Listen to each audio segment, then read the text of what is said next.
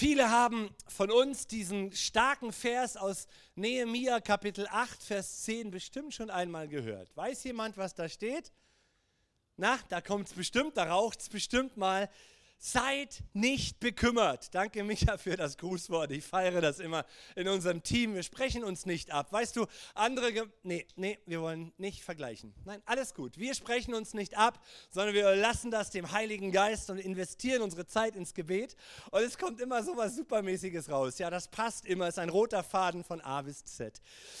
Die Bibel sagt: Seid nicht bekümmert, denn die Freude am Herrn ist euer Schutz, sagt die Elberfelder Übersetzung. Wir haben ja zwei große Blöcke in der Übersetzung. Martin Luther übersetzt es mit Stärke und Kraft. Und Elberfelder und viele, viele andere gebrauchen die andere Möglichkeit, nämlich Schutz und Schutzburg und Festung, zu der wir hinflüchten können. Seid nicht bekümmert für 2023, denn die Freude am Herrn ist unsere Schutzburg, ist unsere Festung ist unsere Kraft und ist unsere Freude. Die vergangene Allianz-Gebetswoche, unsere evangelische deutsche Allianz, fasst ja so eine Million Christen zusammen, die äh, darunter so sich wiederfinden gemeinsam. Die hatte das Thema Freude. Und mir gefällt das Thema Freude und ich bin da hängen geblieben am Nehemia. Und wir haben für diese Woche, für die vor uns liegende Woche ab morgen, ja ein, unsere eigene gemeindeinterne Gebets- und Fastenwoche. Wer neu ist in unserer Gemeinde, das ist unsere Tradition, das wollen wir am Anfang des Jahres viele, viele Möglichkeiten geben, persönlich, privat, für einen selber mehr Zeit zu haben zum Spazierengehen, zum weniger Essen, schon aus gesundheitlichen Gründen, aber nee, um geistliche Sachen und einfach auch Gott zu hören. Du wirst merken, du kommst Gott näher, wenn du auf bestimmte Zeiten verzichtest. Wir haben draußen Flyer liegen, also Zettel mit unseren Handouts, wo wir pro Tag durch das Buch Nehemia gehen wollen. Das kam uns so aufs Herz und ich finde das ganz, ganz spannend, dass wir durch dieses äh, Buch Nehemia gehen wollen. Ab morgen, wir haben Bibellesen angegeben, da könnt ihr das Kapitel lesen pro Tag ein paar Impulse, ein paar Fragen. Bleibt nicht zu lange hängen, sondern geht dann ins Gebet. Gebetsanliegen haben wir ein bisschen daraus entwickelt, relativ grob gehalten, sodass ihr, sodass ihr viel Freiraum habt, einfach selber zu hören und zu spüren, was Gott euch aufs Herz legt. Nähe mir. Wir kommen da gar nicht durch alle 13 Kapitel durch. Wir enden am Sonntag, am Samstag mit Kapitel 8. Ähm, das werdet ihr schon merken. Da ist so eine Fülle drin. Und ich wünsche jedem von uns dieses Geheimnis dieses Verses für dieses Jahr zu erfahren. Die Freude an Gott, die Freude an Jesus wird unser Schutz und unsere Zuflucht. Auch auf unserer Website könnt ihr schauen, da sind auch die Themen veröffentlicht pro Tag. Und wir wollen heute Morgen beginnen, uns mit Nehemia ein bisschen auseinanderzusetzen und ich möchte ähm, heute Morgen so einen groben Überblick versuchen, über das Buch zu geben, aber dann auch ein paar Punkte als Pastor herauszuarbeiten, die mir so auf dem Herzen liegen für uns alle für 2023. Nehemia ist ein Buch des Alten Testamentes und Gott ist ein Gott der Geschichte. Er ist ein Gott der Geschichte. Er schrieb mit uns die letzten drei Jahre Geschichte weltweit. Er schreibt auch durch den Krieg Geschichte. Und wir werden später zusammensetzen können und sehen, da ist überall ein roter Faden drin. Gott lässt sich die Herrschaft nicht aus der Hand reißen. Er vollendet das, was er angefangen hat zu veröffentlichen und zu sagen, ich regiere diese Welt und dann geht es dem Menschen gut. Und da kommt er hin. Und da hat er lange Zeit. Und dieses Wort bald ist eines der der dehnbarsten, kaugummimäßigsten Worte, die es hier in der Bibel gibt. Ich komme bald, er. Ja. Und Gott sagt, ich stelle mein Volk Israel wieder her, er.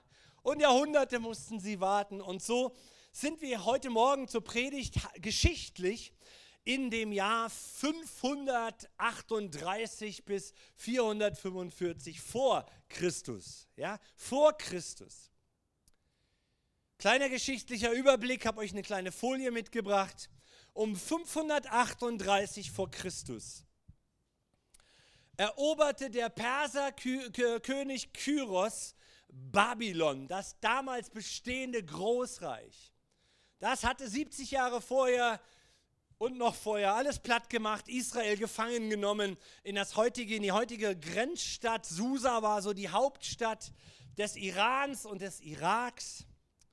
Da saßen sie und dann kam 538 wie aus dem Nichts der persische König und die, das babylonische Reich wurde schwächer und schwächer und er übernahm das, persische, das, das, das babylonische Reich und die wechselten die Weltreiche. Und damit war die Zeit der 70-jährigen jüdischen Gefangenschaft vorbei. Und sie konnten zurückkehren, die Juden. Ein Jahr später ging das los, die erste Auswanderungswelle unter Serubabel 539, weil dieser Kyros einfach ein offenes Herz hatte und sagte, lass doch das jüdische Volk zurück. Das ist doch gut. Und die sollen Bauholz haben und die sollen alles Mögliche mitkriegen. Und er hatte ein weites Herz. Und dann mühten sich die Juden ab und wo immer sie da etwas versuchten aufzubauen, gab es Widerstand von den Nachbarvölkern. Und dann gab es wieder Baustopps und das zog sich und zog sich. Der Kyros starb, Darius kam, den habe ich hier gar nicht erwähnt. Der hat dann nochmal versucht, mit Steuergeldern aus dem Persischen Reich nochmal so eine Finanzspritze zu geben, dass Israel aus dem Potte kommt. Aber das war äußerst schwierig.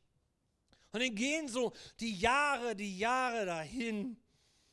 Und bis der nächste Perserkönig Artaxerxes kommt und Esra, einen Schriftgelehrten, der auch da in Susa wohnte, beauftragte, ein bisschen Dampf zu machen und ein bisschen Ordnung reinzubringen. Und der schickte ihn mit seiner Legitimation so 458, boah, da merkt ihr schon, wie viele Jahrzehnte dazwischen waren, ja? 458 vor Christus ähm, nach Jerusalem und dann gab es eine zweite Auswanderungswelle mit ein paar tausend Intellektuellen, die sich dann aufmachten.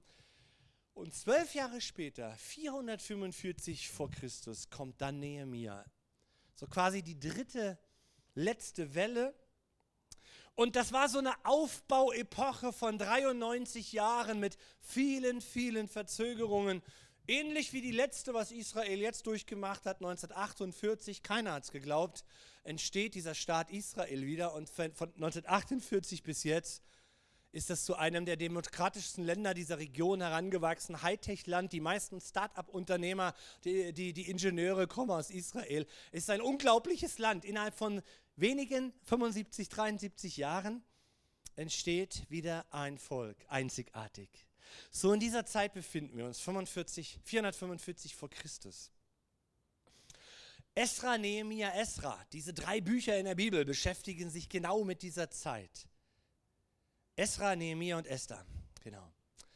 Und da gab es noch so viel zu tun. Und jetzt Nehemiah, das war so ein jüdischer Regierungsbeamter, der in Susa, eben einer der Hauptstädte Babylons an der heutigen Grenze Iran-Irak, kann man noch besuchen historisch, zu der gehobeneren Schicht gehörte. War ein Jude, war dort in Babylon geboren, war etwas jünger, dem ging es richtig gut, der hatte Knete, der hatte einen Beamtenjob, dem ging es richtig gut. Und es war so ein Wohlstandsjude mit so einem festen Job und weit weg von Jerusalem, 1200 Kilometer entfernt. Ja, meine Väter sind Juden gewesen, aber was hat das so mit mir zu tun? Könnte man ihm unterstellen, wissen wir nicht genau. Da kamen jetzt zu diesem Zeitpunkt von Jerusalem, 1200 Kilometer aus dem Westen, ein paar andere Juden und erstatteten Nehemia einen kurzen Bericht. Nehemia fragte, wie, wie geht es unseren Brüdern da? Die bauen doch da alles auf und so. Ah, ja, oh, ganz traurig, ganz traurig. Und das lesen wir mal. Nehemia 1, Vers 1. Dies ist die Geschichte Nehemias, des Sohnes Hachaljas, und es geschah im Monat Kislev des 20. Jahres, als ich in der Festung Susa war, da kam Hanani, einer meiner Brüder, mit einigen meiner Männer, der Männer aus Juda. Und ich fragte sie, wie es den Juden ginge, den Entronnenen, die von der Gefangenschaft übrig geblieben waren, und wie es Jerusalem denn ginge. Und sie sprachen zu mir, die übriggebliebenen sind von der Gefangenschaft, sind dort von der, in der Provinz in großem, großem Unglück und Schmach. Die Mauern Jerusalems sind zerbrochen und seine Tore mit Feuer verbrannt. Als ich aber diese Worte hörte, setzte ich mich nieder und weinte und trug Leid tagelang und fastete und betete vor dem Gott des Himmels. Das jüdische Volk kannte den Gott des Himmels. Es ist derselbe, den wir lieben und ehren und der sich in Jesus Christus vor 2000 Jahren in einer erstaunlichen Weise offenbart hat. Wir und das jüdische Volk haben denselben himmlischen Gott. Und das war für Nehemiah keine Frage. Aber was hier geschah, wir sehen erstmal, wenn ihr auch in dieser Woche, und ich lade euch dazu ein, mitzumachen, so Step by Step die Kapitel lest, dann verstehen wir, aha, Nehemiah ist ein Geschichtsbuch, ist ein, eine, fast eine Selbstbiografie, so teilweise eine Selbstbiografie. Und sie startet damit, dass es einen jungen Kerl in seinem Inneren trifft, ein paar Informationen über Jerusalem und Israel und es erwischt ihn und diese Berichterstattung, wie geht es meinen Brüdern, erschüttert Nehemia im Kern. Wie geht es dir, wenn du an die Kirche Jesu denkst in Deutschland und Europa? Das ist einer unserer Punkte in dieser Woche. Mich erschüttert es immer wieder, wenn wir Stämme schließen müssen, Rangerstämme oder Gemeinden schließen oder aussterben und wir nicht aus dem Potte kommen und es sich manchmal schwierig gestaltet. Aber Gott will seine Kirche bauen und seine Gemeinde und das ist das, was überleben wird. Amen. Seine Gemeinde.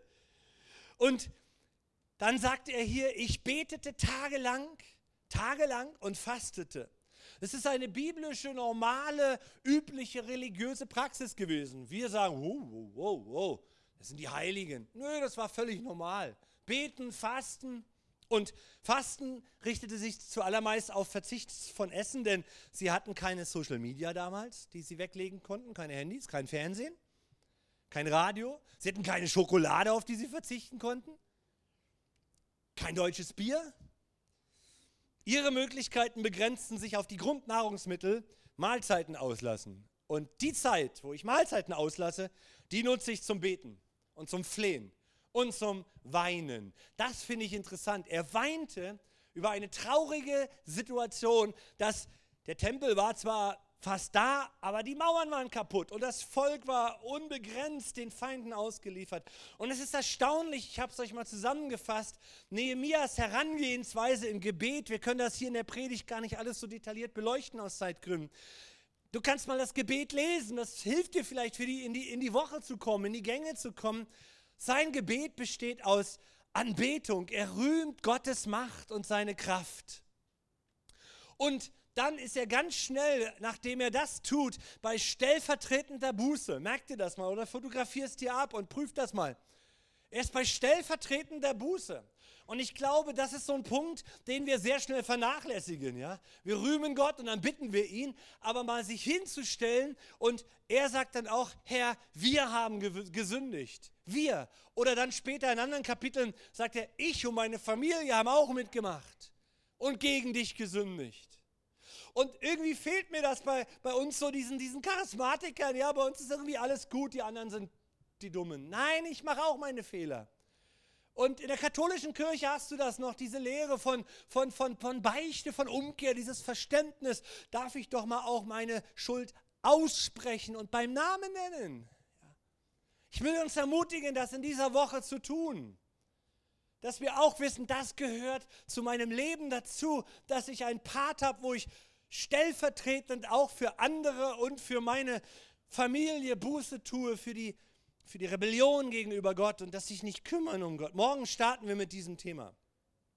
Lies das Kapitel, die paar Infos, die Fragen, die Gebetsanliegen und dann lad den Heiligen Geist ein, dass er dich ins Gebet führt. Gebet ist der Schlüssel, dass geistlich etwas in unserer Gemeinde, in unserem Leben, in unserer Welt in Deutschland passiert. Dass wir einander ermutigen, dass wir festhalten. Es sind Beter in unserer Gemeinde. Es sind Menschen da mit Berufung zum Beten und du weißt das, dass Gott dich ruft zum Beten. Und ich möchte dich ermutigen, mach fröhlich weiter.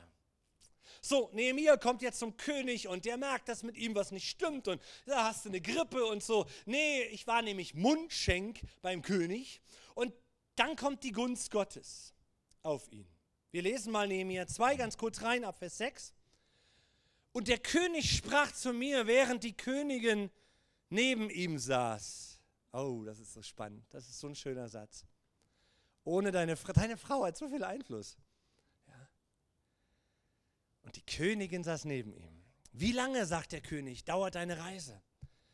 Und wann wirst du wiederkommen? Und als es dem König gefiel, mich reisen zu lassen, nannte ich ihm eine bestimmte Zeit und sprach zum König, gefällt es dem König, dann gebe man mir Briefe an die Statthalter mit jenseits des Euphrats, dass sie mich durchziehen lassen, bis ich nach Juda komme. Und auch Briefe an Asaf, den Aufs, den Forstingenieur, der Aufseher der Wälder, dass er mir Holz gebe für die Tore und so weiter. Und der König gab sie mir, weil die gute Hand Gottes über mir war. Und so entwickelte Nehemiah hier eine coole Strategie, wie er dann in das, nee, nochmal zurück zu diesem Part. Ich finde es so cool, dass, dass hier zwei Sachen passieren. Einmal ist es die Legitimation von oben. Er kriegt von König Begleitschreiben und die braucht er dann später auch in den Bedrängnissen und Schwierigkeiten. Und er entwickelt selber eine Vision. Er hat etwas im Herzen. Da schlägt ein Bild in seinem Herzen, wie es aussehen könnte. Wir waren jetzt gerade in, in, in Israel und da haben sie die, die Originalmauern von Nehemia, die, die müssen ja einfach mal nur warten, die Israelis, ja, bis Schicht für Schicht abgetragen wird und dann kommst du an die Originalplätze. Und jetzt haben sie die, die Originalmauernteile von Nehemia gefunden in der Davidstadt und äh, verarbeiten das als, als Lasershow und war fantastisch zu sehen, boah, das waren wahrscheinlich diese Steine da, um die er sich hier gekümmert hat. Er hatte etwas im Herzen, eine Mauer zu bauen, ein Schutzwall um Jerusalem. Aber er wusste, er bekam eine Legitimation von oben. Ohne Legitimation von oben kannst du in deinem Leben nichts erreichen. Und ihr Lieben, da reicht es nicht, dass du meinst und sagst, der Herr hat gesagt, sondern der Herr muss wirklich gesprochen haben. Da muss ein Zeitfenster für dein Leben aufgehen. Und ich wünsche uns diese, diese Suche nach dieser Entspannung, nicht mein Wille geschehe, nicht was ich denke, ist das Wille, das der Wille des Herrn, sondern dass Gott Dinge zur Geburt bringt in diesem Jahr. Ein beachtlicher Teil der Bibel gibt solche Begebenheiten von Menschen und von Propheten und Königen quer durch alle Schichten wieder. Ich habe euch da mal ein Beispiel mitgebracht, das ist erschütternd. Jeremia 14, Vers 14. Da sagte Gott zu mir, zum Propheten Jeremia, was die anderen Propheten hier alle in meinem Namen verkündigen, sind Lügen. Ich habe sie nicht geschickt. Ich habe sie nicht beauftragt. Ich habe nie zu ihnen gesprochen. Sie verkündigen euch erfundene Visionen selbsterdachten Betrug, Lügenvision, Wahrsagerei, Nichtiges. Ich gebe dir für 2023 den Rat, vorsichtig zu sein oder vorsichtiger zu werden mit diesem schnellen Spruch, der Herr hat mir gesagt. Damit verbaust du dir so viele Möglichkeiten der Reflexion, des Miteinanders. Weil was Gott zustande bringt, geht leicht. Da musst du nicht Angst haben, dass es nicht zustande kommt. Es kommt zustande. Sei etwas vorsichtig mit diesem Satz. Weil wenn es sich erfüllt hat, dann kannst du hinterher sagen, Gott hat das wunderbar gemacht. Aber sei vorsichtig. Weil dahinter steckt Gott und wenn er nicht dahinter steckt, ist das doof. Das ist doof. Das macht niemanden glücklich, das hilft keinem. Ja, man hört es dann, man denkt, naja, die, die spinnt, die Kleine. Ja, sie sponnen dann wirklich. Es ist schade. Du merkst es auch irgendwie. Lass uns ein bisschen vorsichtiger sein. Und lass uns danach suchen, dass Gottes Wille in unserem Leben zustande kommt. So ab Kapitel 3. Ab Kapitel 3. Nehemiah zieht also los mit den ganzen Legitimationen, mit seiner Vision im Herzen und dann geht er dort und entwickelt eine wunderbare, schöne Strategie. Die lest ihr alle unter den Tagen jetzt in dieser Woche. Ähm, ab Kapitel 3 finde ich interessant, liest du von Widerstand und Widerstand und Widerstand und Widerstand. Da kommt einer, der will was Gutes tun. Und dann hast du so eine, so eine Gurken wie Sanballat und Tobia, so, so zwei Statthalter, der eine für Samaria, der andere hatte den Stadtteil der Ammoniter. Und die fingen an, Step by Step,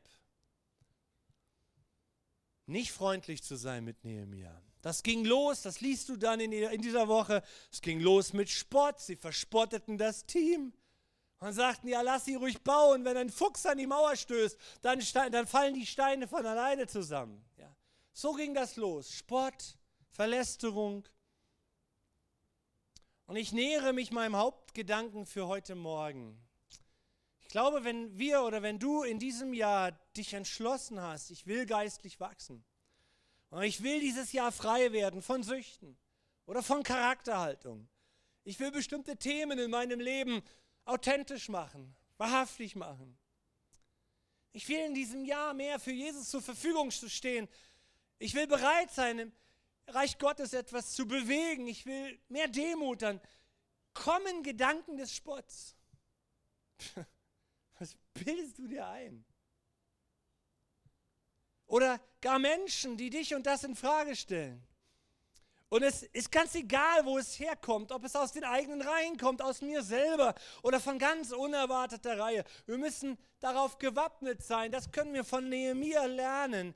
Das Ziel müssen wir in den Blick bekommen. Was will diese ganze Prozedur? Sie will dich entmutigen. Das ist das Ziel. Du sollst in 23 entmutigt und frustriert werden. Das ist das Ziel des Feindes. Wann immer du beginnst, etwas aus dem Wort Gottes für dein Leben zu realisieren, wirst du diesem Punkt begegnen. Irgendwo kommt es hergeschossen, um dich davon abzuhalten. Und jetzt gehen wir hier heute Morgen, so gehen die Kapitel 3, 4, 5, 6 ungefähr immer so weiter und steigern sich. Erst Worte, dann Verleumdungen, dann suchen sich Schwachstellen beim Nehemiah. Dann hat Nehemiah Probleme in der eigenen Gruppe mit Ungerechtigkeiten. Dem Thema widmen wir uns dann Freitag im Gebet.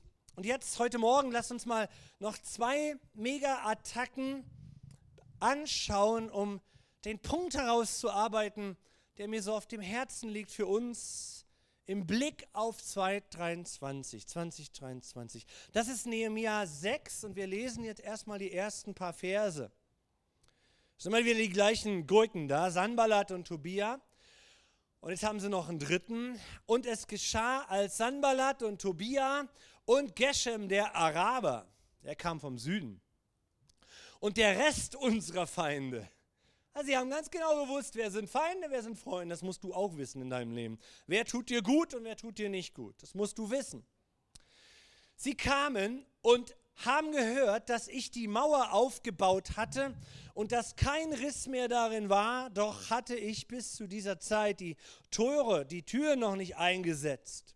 Da sandten Sanballat und Geshem zu mir und ließen mir sagen, komm, wir wollen uns in Kephirim im Tal von Ono treffen. Das ist oben im Norden bei Haifa, 50 Kilometer entfernt. Die Feinde geben Nehemiah eine Einladung, aus Jerusalem da über die Hügel hinzulaufen. Komm, wir wollen uns da oben treffen. Sie beabsichtigten aber, mir Böses anzutun. Und ich sandte Boten zu ihnen und ließ ihnen sagen, schlauer Trick, ich führe gerade ein großes Werk aus und kann nicht hinabkommen. Kann nicht kommen. Ja, hinabkommen. Jerusalem ist oben 780 Meter, natürlich runter. Ich kann nicht hinabkommen. Das ist clever. Manchmal brauchst du auch so ein, so ein Argument. Aber Dinge, wo du merkst, das ist nur fies, das ist nur fies, wieso soll ich da hingehen? Nee, ich bin beschäftigt. Ich habe ein Riesending zu machen, ich kann jetzt gerade nicht kommen. Das ist eine gute Antwort gegenüber deinen Feinden. Ich habe jetzt gerade keine Zeit. Hat mir in meinen 28 Jahren hier manchmal geholfen. Kann jetzt nicht zu diesem Meeting. Geht nicht. Halleluja. Naja, das war's dann, nicht? Warum sollte das Werk ruhen, wenn ich es zurückließe und zu euch hinabkäme? Jetzt Vers 4. Und sie sandten auf diese Weise viermal zu ihm, zu mir. Das nervt. Ich aber erwiderte ihnen viermal auf dieselbe Weise. Das ist cool. Das musst du erst mal bringen. Ja? Da sandte Sanballat zum fünften Mal. Auf diese Weise sein Diener zu mir, der hatte einen offenen Brief in seiner Hand. In dem stand geschrieben, oh, Briefe haben es in sich oder E-Mails oder Social Media, WhatsApp. Das ist so anonym. In dem stand geschrieben, unter den Nationen verlautet und Geshem sagt das auch. Und wenn Geshem das sagt, dann muss das stimmen. Klammer zu. Das habe ich so oft erlebt. Ich kenne da jemanden, der denkt wie ich. Ah ja, okay. Du und die Juden, ihr du und die Juden, du und die Christen, ihr beabsichtigt euch zu empören. Darum baust du die Mauer auf. Und du willst nach diesem Gerücht ihr König werden. Sogar Propheten sollst du eingesetzt haben. Sollst du. Weiß nicht genau, aber hm, schreiben wir es mal rein. Damit sie in Jerusalem über dich ausrufen, er ist König in Juda. Nun, solche Gerüchte werden dem König zu Ohren kommen da in Babel. Und so mach dich nun auf, dass wir miteinander beraten. ja, sag mal. Da sandte ich zu ihm und ließ ihm sagen, es ist nichts geschehen von diesen Dingen, die du behauptest, sondern aus deinem Herzen hast du sie frei erfunden. Und jetzt kommt mein Predigtpunkt. Denn sie alle wollten uns in Furcht versetzen, indem sie sich sagten, ihre Hände werden von dem Werk ablassen und es wird nicht ausgeführt werden. Und nun stärke meine Hände. Das Thema heute Morgen ist Furcht. Furcht ist das Ziel des Feindes für dein Leben in 2023. Diese blöde Angst. Diese Angst, dass es nicht reicht. Angst vor Krankheit. Angst, dass es schief geht. Sie erzählten Geschichten und man findet immer eine, mit dem man sich zusammentut und das dann behauptet, was man sich im Herzen zurechtgelegt hat, was für einen selber irgendwie plausibel ist. Und Vers 9 ist genau das Ziel des Ganzen. Furcht und Angst mit dem Ziel, dass sie von dem Werk ablassen. Und was macht nun Nehemia? Er sagt, Gott stärke meine Hände. Das war die erste Attacke. Wir lesen noch schnell die zweite und binden den Sack zusammen. Für uns heute Morgen und für uns im Blick auf das Jahr 2023. Wir lesen ab Vers 10 weiter. Das wird noch fieser. Und ich kam in das Haus Schemaias, des Sohnes Delias, des Sohnes Mehetabels, so sprach man früher, 500 vor Christus, der sich eingeschlossen hatte. Hm, er hatte sich eingeschlossen. Er sagte, wir wollen uns im Haus Gottes treffen, im Tempel. Der war schon von Zerubabel aufgebaut. Wir wollen uns im Innern des Tempelraumes und die Türen des Tempelraumes verschließen. Der Nehemiah, sie wollen kommen, um dich umzubringen, und zwar kommen sie in der Nacht. Aber da gehen wir ja in den Tempel, um uns zu schützen. Ich aber sagte, ein Mann wie ich sollte davonlaufen? Der war jetzt schon zwölf Jahre unterwegs. Der hat schon zwölf Jahre gebaut. Und wer von meinesgleichen könnte in den Tempel hineingehen, um am Leben zu bleiben? Ich gehe nicht mit hinein. Oh, Moment mal, Moment mal, jetzt müssen wir jüdische Kultur bedenken. Das war strikt getrennt, Politik und Priester. Der Priester allein durfte in das Innere des Tempels hinein.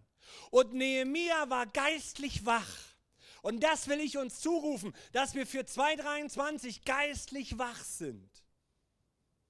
Mich hat die Predigt von Wolfgang letzte Woche die ganze Woche beschäftigt. Vielen, vielen Dank. Ja, äh, über diese Auf Aufschlüsselung, wie diese Jahreslosung, Jahresverse zustande kamen und was sie im Dritten Reich bewegten. Und dann frug ich ihn, wie früh wird denn das gestaltet? Ja, mindestens drei Jahre. Und dann schickte er mir schon die Verse für 2025. Da heißt es dann, prüfet alles und das Gute behaltet. Und ich dachte, oh Herr, erbarm dich über 2025.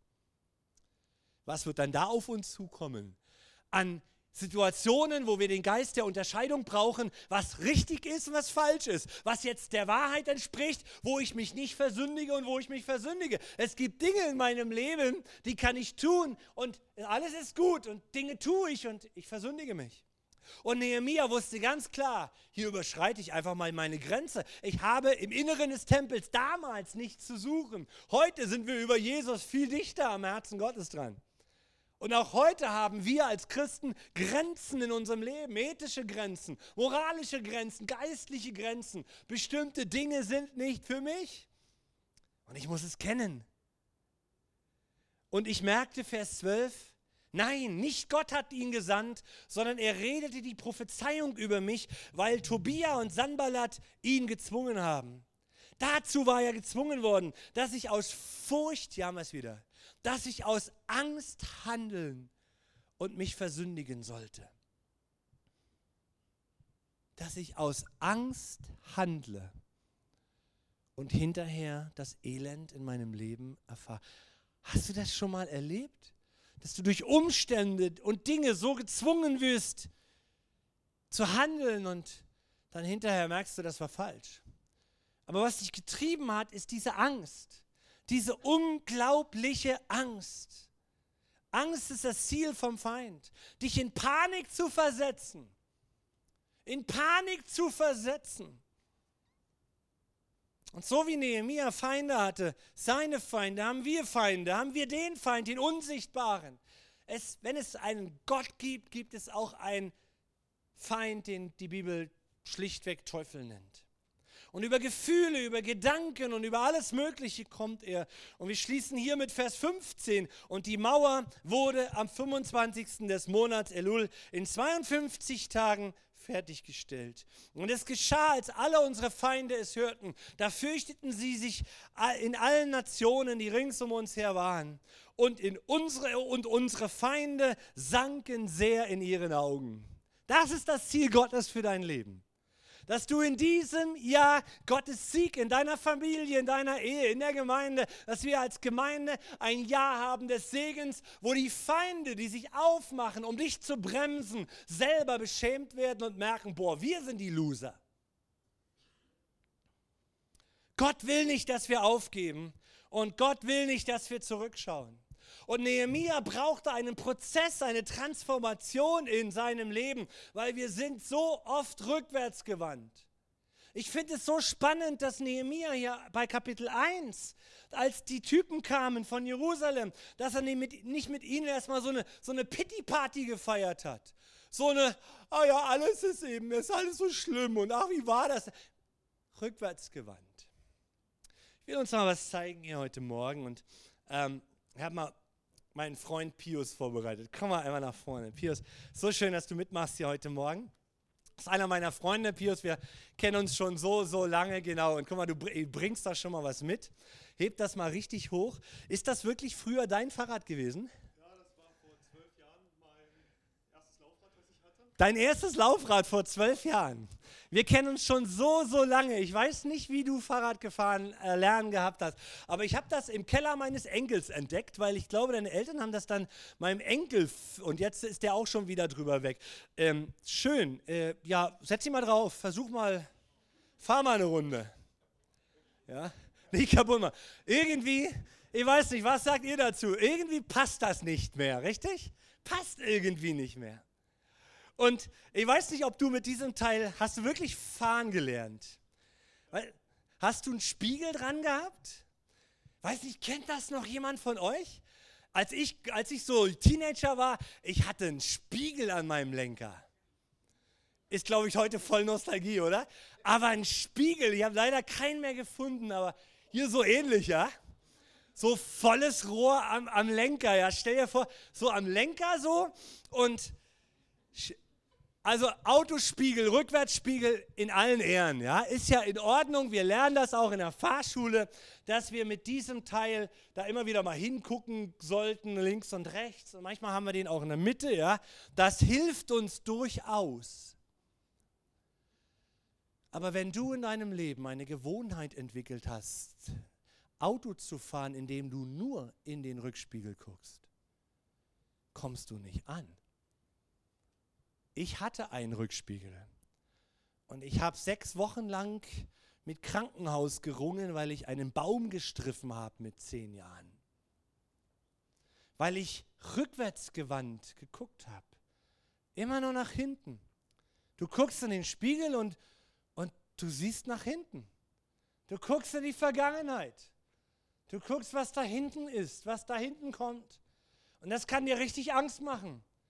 Manchmal bist du beim Autofahren, oder? Ich kenne das. Da fährst du Auto und du siehst, wie so ein irrer Motorradfahrer da so mit Frühlingsgefühlen kommt der angebrettert und du siehst das im Spiegel, du, der muss die doppelte Geschwindigkeit haben wie du. Das kann dir Angst machen. Oder ein Bus von hinten. Oder nee, keine Ahnung, ob die, ob die Angst machen. Aber hey, das macht uns Angst, oder? Pius, das ist nicht mehr das Fahrrad, mit dem du heute zur Schule fährst, oder? Hast du was mitgebracht? Kannst du uns mal zeigen, was du heute so machst? Das ist irgendwie, irgendwie nicht mehr passend. War gut, aber ist nicht mehr passend für heute. So, das Ding passt heute kaum noch durch die Tür hier. Das ist das, was du heute machst? Kannst du dich noch erinnern, als du auf diesem kleinen oder auf dem nächsten richtig gelernt hast, Fahrrad zu fahren? Was, was hat dein Papa dir erzählt damals als Allerwichtigstes? Dass ich mir einen Punkt suchen soll und nach vorne schauen, um das Gleichgewicht zu halten. Dass du nach vorne schauen sollst. Ist das nicht interessant? Kennt ihr das auch von euch oder euren Kindern? Wenn wir das erste Mal auf so einem Ding sitzen, wir gucken überall hin, aber nicht nach vorne. Wir gucken auf die Pedale, wir gucken nach hinten, wir fragen Mama, ist das gut? Boom. Sein Vater hat ihm erklärt, lerne nach vorne zu schauen. Ich sag dir heute Morgen, lerne nach vorne zu schauen ins Jahr 2023. Guck nicht in deinen Rückspiegel. Guck nicht auf die Dinge, die nicht geschehen sind, die daneben gegangen sind. Beschäftige dich nicht zu sehr mit den, mit den, mit den vergangenen Dingen. Bring sie ans Kreuz. Empfang Versöhnung. Manchmal spreche ich mit Menschen, die erzählen mir ihre Geschichten, durch die sie verletzt worden sind. Die sind schon 30 Jahre alt. Und du, du denkst, die sind gestern passiert mit den Emotionen, wie die Menschen sich dir das erzählen. Schmeiß den Spiegel weg. Hör auf, nach hinten zu gucken. Beschäftige dich mit dem, was vor uns liegt. Nehemiah sagt, egal, die Feinde sind da, aber mit meinem Gott wird es uns gelingen. Pius, vielen, vielen Dank. Du kannst mal hier eine Runde starten. Und guck ihn an. Er guckt nach vorne. Wir geben ihm einen richtigen Applaus. Mega. Vielen Dank, dass du mitgemacht hast. Guck nach vorne. Guck nach vorne. Und manche Christen sollten sich in 2023 überlegen, ob das Rat, die Art und Weise zu glauben, die Art und Weise zu beten, wie ich es vor 30 Jahren gemacht habe, vielleicht Zeit wäre, das Rad zu wechseln. Vielleicht ist das, was du vor 30 Jahren machtest, gut, aber du bist erwachsen geworden. Du solltest vielleicht einen anderen Gang einschalten, vielleicht eine andere Intention mit Jesus leben, anders mit ihm unterwegs sein als vor zehn Jahren. Mir fiel da Paulus ein. 1. Korinther 13. Er sagt, als ich ein Kind war, da redete ich wie ein Kind. Da fuhr ich Fahrrad wie ein Kind. Und ich dachte wie ein Kind. So viele Christen denken wie Kinder, wie kleine Kinder. Wenn du in den letzten zwei Jahren zum Glauben an Jesus gekommen bist, dann ist das in Ordnung. Paulus sagt, es ist wie, wie, wie, wie geistliche Babys. Ja, wir werden gefüttert, wir, aber irgendwann werden wir Teenager. Das merkst du schon. Teenager merken, dass sie Teenager sind, indem sie mir anecken. Kommt, Lehrer, Eltern, oder? Plötzlich läuft das Leben nicht mehr so rund. Denkst, wieso ging doch gestern mit meinem. Nee, geht nicht mehr. Jetzt stellt dir Gott Menschen ins Leben, um dich zu trainieren. Als ich ein Kind war, redete ich wie ein Kind und ich dachte wie ein Kind und war klug wie ein Kind. Aber als ich ein Mann wurde, tat ich ab, was kindlich ist. Meine Güte, Pius heute mit dem Laufrad in der Abiturstufe, ja. Er muss einfach mal das Fahrrad weglegen und erwachsen werden. Jetzt, wenn wir sehen jetzt, ja, wir sehen jetzt, Nächster Vers. Wie so ein Spiegel. Es gibt auch irgendwie eine ganz neue Offenbarung, oder? Jetzt sehen wir mittels eines Spiegels undeutlich. Weißt du, weißt du, warum du Jesus undeutlich siehst? Ja, wenn du in den Spiegel guckst, siehst du immer zurück. Und wenn wir bei Christus sind, da gibt es kein Zurück mehr, dann gibt es nur noch das Jetzt. Es gibt keine Vergangenheit mehr. Die Zeit, in der wir leben, mit der wir zu kämpfen haben, die gibt es dann so nicht mehr. Schmeiß deinen Spiegel weg. Versuch nach vorne zu schauen. Nimm dir Gottes Verheißungen für dein Leben. Nehemiah wurde erwachsen in diesen zwölf Jahren und er sagt, mein Gott wird es gelingen lassen. Jetzt erkennen wir stückweise, dann aber werden wir erkennen, gleich wie ich erkannt bin. Nun aber bleiben Glaube, Hoffnung, Liebe, diese drei, aber die Liebe ist die größte von ihnen. In diesem Zusammenhang, das sind die drei Dinge, die für dieses Jahr über unserem Leben stehen. Glaube, Hoffnung und Liebe. Und wir sollen wachsen in diesen drei Dingen, zunehmen im Glauben, dass Gott gut ist für unser Leben. Paulus spricht vom Wachstum, dass wir in der Hoffnung zunehmen, in der Liebe zunehmen. Nehemiah 2, Vers 20, der letzte Vers für heute Morgen. Da gab ich ihnen zur Antwort und sagte zu ihnen, der Gott des Himmels, er lässt es uns gelingen und wir, seine Knechte, wollen uns aufmachen und bauen. Amen. Gott wird es dir gelingen lassen. Gott will dein Leben segnen. Gott will dich herausholen aus Schlamassel, aus Hoffnungslosigkeit. Und der Glaube muss wachsen. Und wir müssen gucken, ob das Gefährt, mit dem ich unterwegs bin, ob das noch zu mir passt oder ob mein Glaube zunehmen kann und ich selber gebremst werde, weil ich ja so toll Gewohnheiten habe. Das ist eigentlich schön, ich weiß, wie es geht und, und da habe ich alles im Griff. Loslassen und auf, sich auf Neues, Größeres einlassen, ist immer ein Risiko, aber ich möchte dir zurufen, schau nach vorne.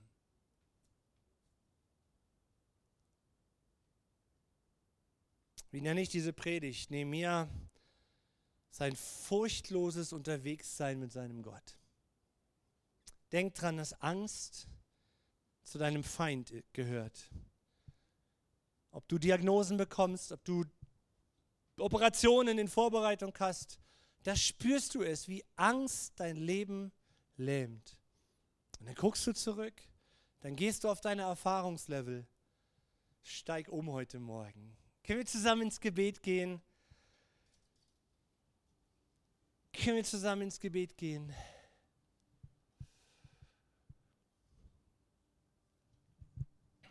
Ich glaube, ich habe da irgendeine Folie noch gehabt, ah, die uns hilft, ins Gebet zu gehen. Vielleicht auch nicht. Ne? Dann habe ich sie vergessen.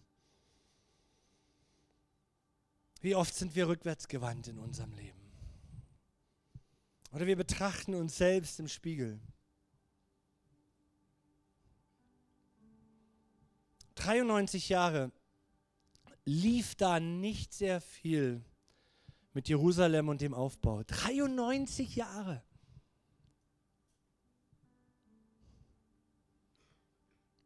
Und Menschen kamen zu Nehemiah und sagen, wieso kommst du jetzt? Funds übertragen, wieso glaubst du, dass auch in 2023 Menschen aus Sachsen-Anhalt zum Glauben an Jesus kommen werden? Die Kirche Jesu geht seit 300 Jahren den Niedergang entgegen in Deutschland. Oder ich habe mich schon so oft um Veränderung bemüht. Wieso sollte es jetzt klappen in 23? Ich habe schon so oft dies und jenes und das und alles probiert. Warum, bin, warum, warum sollte es jetzt klappen? Und wir kommen mit unseren Zweifeln und wir spiegeln uns und wir gucken in den Rückspiegel. Und wir sitzen auf unserem kleinen Rad der Erfahrungen. Ich möchte dich einladen, hier heute Morgen in der Kraft des Heiligen Geistes innerlich eine Entscheidung zu treffen. Jesus, ich möchte umsteigen in diesem Jahr. Ich möchte nicht mehr auf meinem kleinen Rad der Erfahrung sitzen. Ich möchte dir sagen, ich will einen Glaubenslevel erfahren, dass ich weiß, mit dir, mit dir kommt Veränderung in mein Leben mit dir kommt Veränderung in mein Leben. Vielleicht gibt es hier jemand, einige oder im Livestream, die, die sagen ja, eigentlich hast du recht, ich betrachte mich zu sehr im Spiegel. Ich meine wirklich, ich meine nicht, nicht, nicht beim Schminken, ich meine nachts im Bett, wenn du einschlafen willst oder wenn du am Aufwachen bist. Bist mit dir beschäftigt. Schweißgebadet, Angst, Angstgedanken, Versagen kommt. Das sind diese Spiegelerfahrungen. Ist nicht, wenn du dich rasierst, das ist in Ordnung. Ich meine diese übertragenen Spiegelerfahrungen, wo du in deinen Gedanken und Gefühlen immer wieder in dieses Ding guckst. Ich möchte dich ermutigen, heute Morgen zu sagen, Jesus, ich will diesen Spiegel wegschmeißen. Ich möchte nach vorne schauen. Weil wenn ich nach hinten schaue, dann komme ich nicht an, da wo ich will. Komm da nicht an. Es gibt Menschen im Blick auf 23, die, die diesen Blick umtrainieren müssen, um voranzukommen. Dass du dich in deinem Alltag entscheidest, nicht nach hinten, nicht nach unten, nicht zur Seite. Nicht auf das schaust, wo du gerade strampelst, sondern dass du nach vorne schaust. Ich hebe meine Augen auf zu den Bergen. Und damit ist Gott gemeint. Es gibt Menschen, die sollten sich in 23 entscheiden, ihr Fahrrad zu verlassen und auf ein größeres umzusteigen. Größerer Glaube, größere Erwartung zu Jesus. Mal eine andere Art und Weise deiner Fastengebetswoche als die letzten 20 Jahre. Wo wir an, an dem festhalten, was uns lieb und gewohnt und, und uns einen Rahmen gibt. Aber du stößt dir eigentlich ständig die Knie wie Pius hier mit dem kleinen Rad. Du solltest aufstehen und ein größeres benutzen und deine Flöcke weiterstecken und sagen, Herr, dieses Jahr möchte ich in die Weite geführt werden. Herr, dieses Jahr möchte ich größere und tiefere Erfahrungen mit dir machen, Gott. Bring mich zum Wachsen, Jesus. Und gib mir, gib mir, gib mir Dinge in mein Leben, mit denen ich unterwegs bin, als, als, als Gewachsener, die mich noch weiter herausfordern. Heiliger Geist, wir legen dir dieses neue Jahr hin, auch im Blick auf diese Botschaft des Nehemias, dass du uns motivierst, mit anzupacken, dass deine Kirche, deine Gemeinde lebt in diesem Land, in dieser Region, dass wir dafür beten, dass wir uns dafür einsetzen, dass wir unsere Häuser öffnen dafür, dass wir mit Menschen unterwegs sind und Strecken gehen, die du vorbereitet hast, damit sie dir begegnen in diesem Jahr. Freunde, Freunde in unserem Leben, Jesus, die an uns so einen Unterschied sehen, warum wir anders sind, weil wir mit dir leben. Jesus, wir beten, dass wir ein Segen werden in diesem Jahr für dich. Dass wir die Mauer, die geistliche Mauer, die Gemeinde Jesu mitbauen können. Dass wir sie auch bauen in unseren Ehen und Familien. Feinde draußen halten. Und so haben wir Frieden, Herr, mit dir. So bete ich in Jesu Namen. Such den Herrn. Treff deine Entscheidung gerade jetzt hier und dann steigen wir ein in das letzte.